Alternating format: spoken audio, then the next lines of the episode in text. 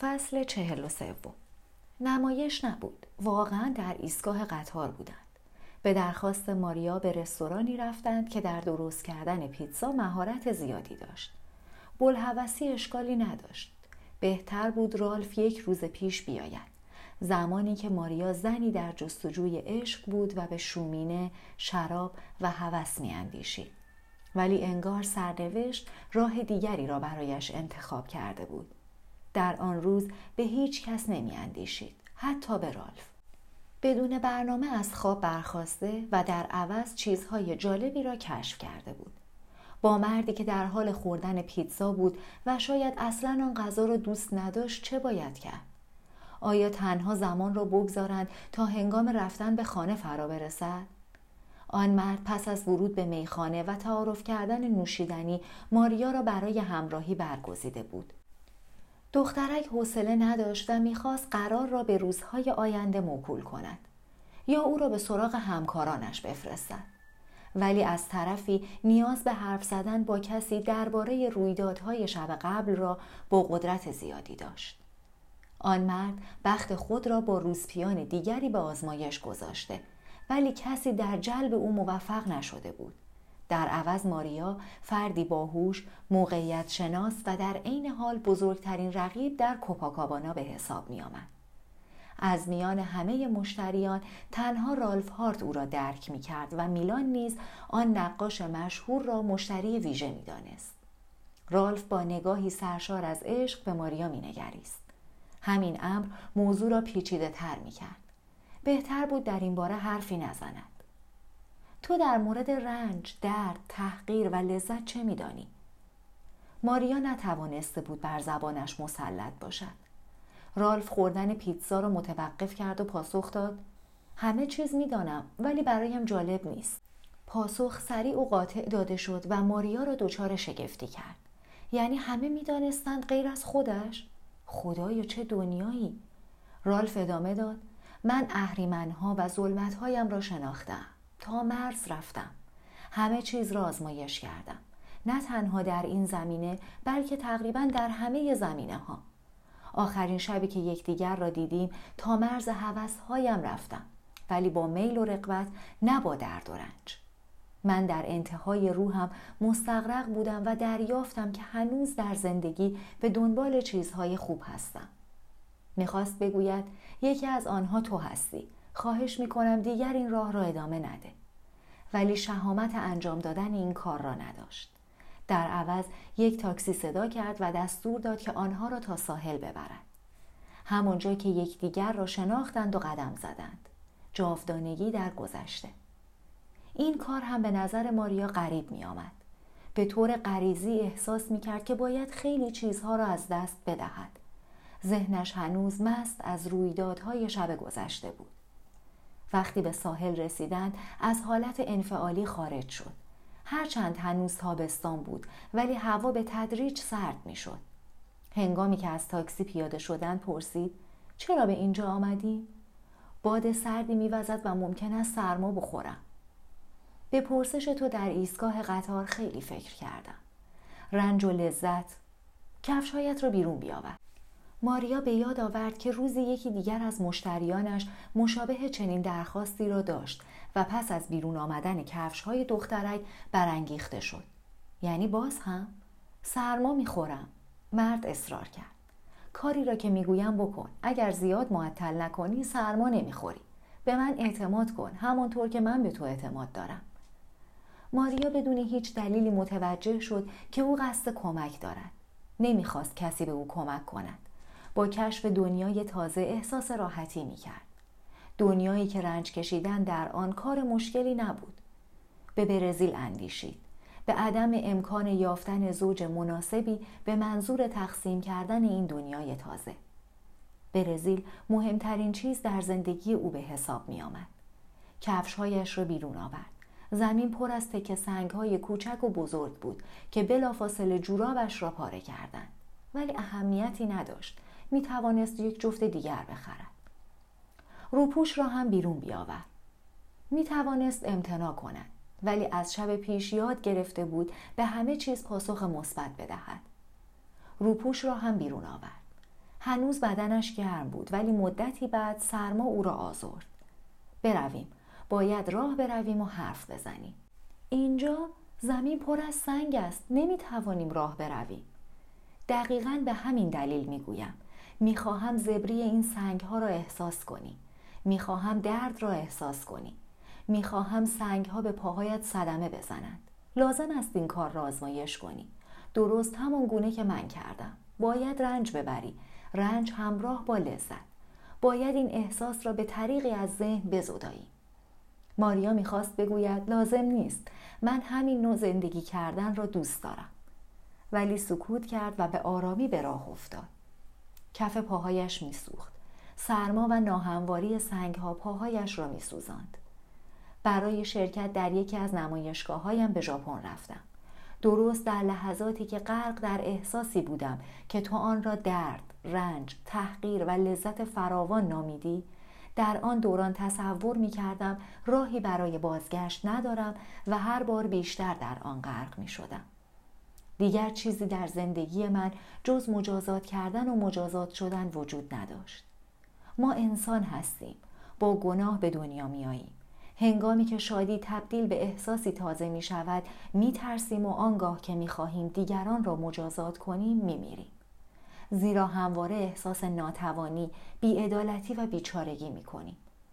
پرداختن تاوان گناهان و مجازات کردن گناهکاران لذت فراوانی دارد.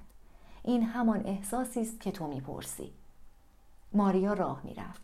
درد پاهایش، رنج سرما و توجه به حرفهای رالف او را میآزرد. ولی در عین حال میکوشید موقعیت را درک کند. نشانه زخمها را روی مچ دستهایت دیدم. برای پوشاندن جای زخم علنگوهای زیادی به دست کرده بود ولی نمی‌دانست که چشمان هنرمندی ماهر و جستجوگر همیشه همه چیز را می‌بیند خب اگر آنچه در روزهای اخیر آزمایش کرده ای تو را به راهی تازه میکشاند من هرگز قدرت جلوگیری از این تصمیم تو را ندارم. تنها می توانم بگویم که این چیزها هیچ ربطی به زندگی واقعی ندارند. چه راهی؟ درد و لذت سادیسم و مزوخیسم. هر طور می‌خواهی از آن نام ببر. ولی اگر اطمینان داری که راه تو همین باید باشد بدان که مرا نیز رنج خواهی داد. احساسم را در هنگامی به یاد خواهم آورد که برای نخستین بار تو را در آن میخانه دیدم. گردش در راه سانتیاگو. نور تو. آن خودکار را که در جای مناسبی قرار داده ام شومینه را هرگاه روشن می کنم همواره تو را به یاد می آورم. ولی دیگر هرگز به دنبالت نخواهم آمد. ماریا ترسید. اندیشید که هنگام عقب نشینی لحظه گفتن واقعیت و دست برداشتن از تظاهر به اینکه بیشتر از رالف می‌داند فرا رسیده است. آنچه را این روزها تجربه کردم یا به عبارت صحیح تر دیروز قبلا نمی شناختم از این می ترسم که به حقارت برسم. حرف زدن به تدریج برایش مشکل تر می شد دندانهایش از شدت سرما به هم می‌خورد و پاهایش درد گرفته بود. رالف انگار به حرفهای او توجه نمی‌کرد. در نمایشگاه هم در منطقه به نام کوماتر هیزون فروشی ظاهر شد. تابلوهایم را نپسندید ولی آنچه را من می‌خواستم القا کنم به درستی فهمید.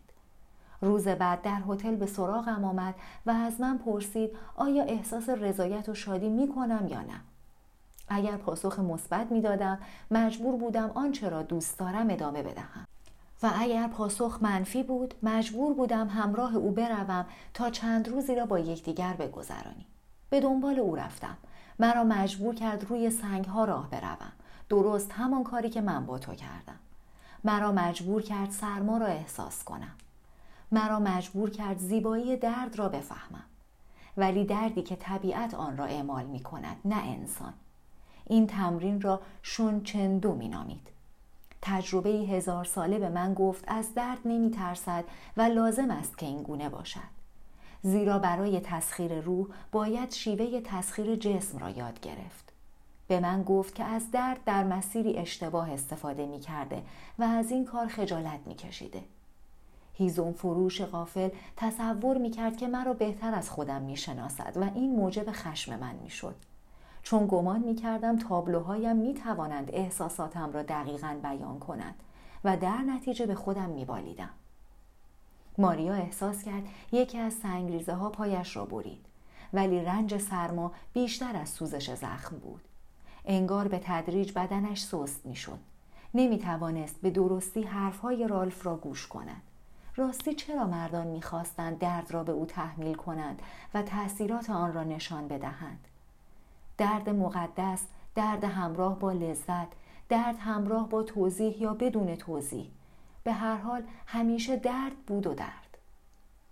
همان پای زخمی به سنگریزه دیگری برخورد کرد. فریادش را فرو داد و همچنان به پیش رفت. در ابتدا برای حفظ شرافت اعتماد به نفس و آنچه او نور نامیده بود میکوشید محکم و سری راه برود. ولی در آن لحظات در حالی که دچار حالت تهوع شده بود به آهستگی پیش می‌رفت. به استفراغ اندیشید و توقف را در نظر آورد ولی توقف نکرد. توقف نکرد. به خاطر احترام به خودش. می توانست به آن راهپیمایی عذاب آور تا هر زمان لازم است ادامه بدهد. می‌دانست این کار ابدی نخواهد بود. ناگهان فکر دیگری به ذهنش هجوم آورد. اگر روز بعد به خاطر تورم پاها یا تب ناشی از سرماخوردگی نتواند به کوپاکابانا برود چه می شود؟ به مشتریانی اندیشید که در آنجا منتظرش بودند. به میلان فکر کرد که اعتماد زیادی به او داشت. به پولی که نصیبش می‌شد، به مزرعه، به پدر و مادر مغرورش. ولی رنجی که می برد افکارش را از هم گسیخت. با این حال او گام به گام جلو می رفت. همچون دیوانگان. شاید رالف هارت به تحسین تلاشهایش بپردازد و بگوید کافی است و می‌تواند کفشهایش را بپوشد. ولی انگار رالف هارت بی تفاوت بود. انگار راه دیگری برای نجات دادن ماریا نمی شناخت و انگار می‌خواست با او نیز همچون همسرانش رفتار کند. با اینکه مطمئن بود رالف در پی نشان دادن راهی به منظور کمک به اوست ولی باز هم نگران بود. کار به مرحله رسید که درد دیگر به ماریا اجازه نمی‌داد افکار پلید یا درست را به ذهن خود راه دهد تنها درد بود که همه جا را می پوشاند. دخترک را می ترساند و به او گوش زد می کرد که نزدیک مرز قرار دارد. گام دیگری برداشت و یکی دیگر. درد انگار می‌خواست به جسم ماریا حمله و روح او را ضعیف کند. پس دو راه وجود داشت. یکی در هتلی پنج ستاره در حال ایفای نقشی در نمایشنامه. برهنه ودکا نوشیده خاویار خورده و شلاق و دیگری در هوای آزاد پا برهنه و سنگ. گیج و سرگردان بود. حتی نمی توانست یک کلمه با رالف هارت حرف بزند. در دنیای اطراف چیزی جز سنگ های کوچک و تیز به چشم نمی‌خورد. هنگامی که تصمیم گرفت دیگر ادامه ندهد احساس عجیبی به او دست داد به مرز رسیده بود کمی دورتر انگار چیزی مبهم در فضا شناور بود آیا همان احساس توبه کنندگان نبود؟ آن سوی مرز درد دروازه قرار داشت و پشت آن چیزی به چشم نمی‌خورد. همه چیز در اطرافش تبدیل به رویا شد. باغ بزرگی با روشنایی اندک، رودخانه تاریک، یک زوج جوان غیر از زوجی که راه می رفتند. متوجه نشد که یکی از آن دو پا برهنه است و به سختی راه می رود. بدنش حس نداشت ولی نمی‌دانست به دلیل تاثیر درد است یا سرما. نه میل به چیزی داشت و نه از چیزی می ترسید. تنها احساسی رازگونه داشت. چگونه می توانست توضیح بدهد؟ احساسی رازگونه، مرز درد، ولی مرز نبود. چون ماریا می توانست باز هم جلوتر برود. به همه انسانهایی اندیشید که بدون دخالت خواسته خودشان رنج می بردند. در حالی که خودش موجب رنج بردن جسم و روحش می شد. البته در آن لحظات این موضوع زیاد اهمیت نداشت. مرزهای جسمی را در نور دیده بود و دیگر چیزی در برابرش نمانده بود غیر از جان نور و نوعی خلا که روزی کسی آن را بهشت نامیده بود بعضی از رنجها هنگامی به فراموشی سپرده می شوند که انسان بتواند درد را تحمل کند. آخرین چیزی که به یاد آورد رالف بود. دیگر نمی ترسید. خوشحال به نظر می رسید. پیروز شده بود. رالف او را در آغوش داشت. ژاکتش را روی شانه های او انداخته بود و پیش می رفت. احتمالا سرمای زیادی حکم فرمایی می کرد ولی اهمیتی نداشت.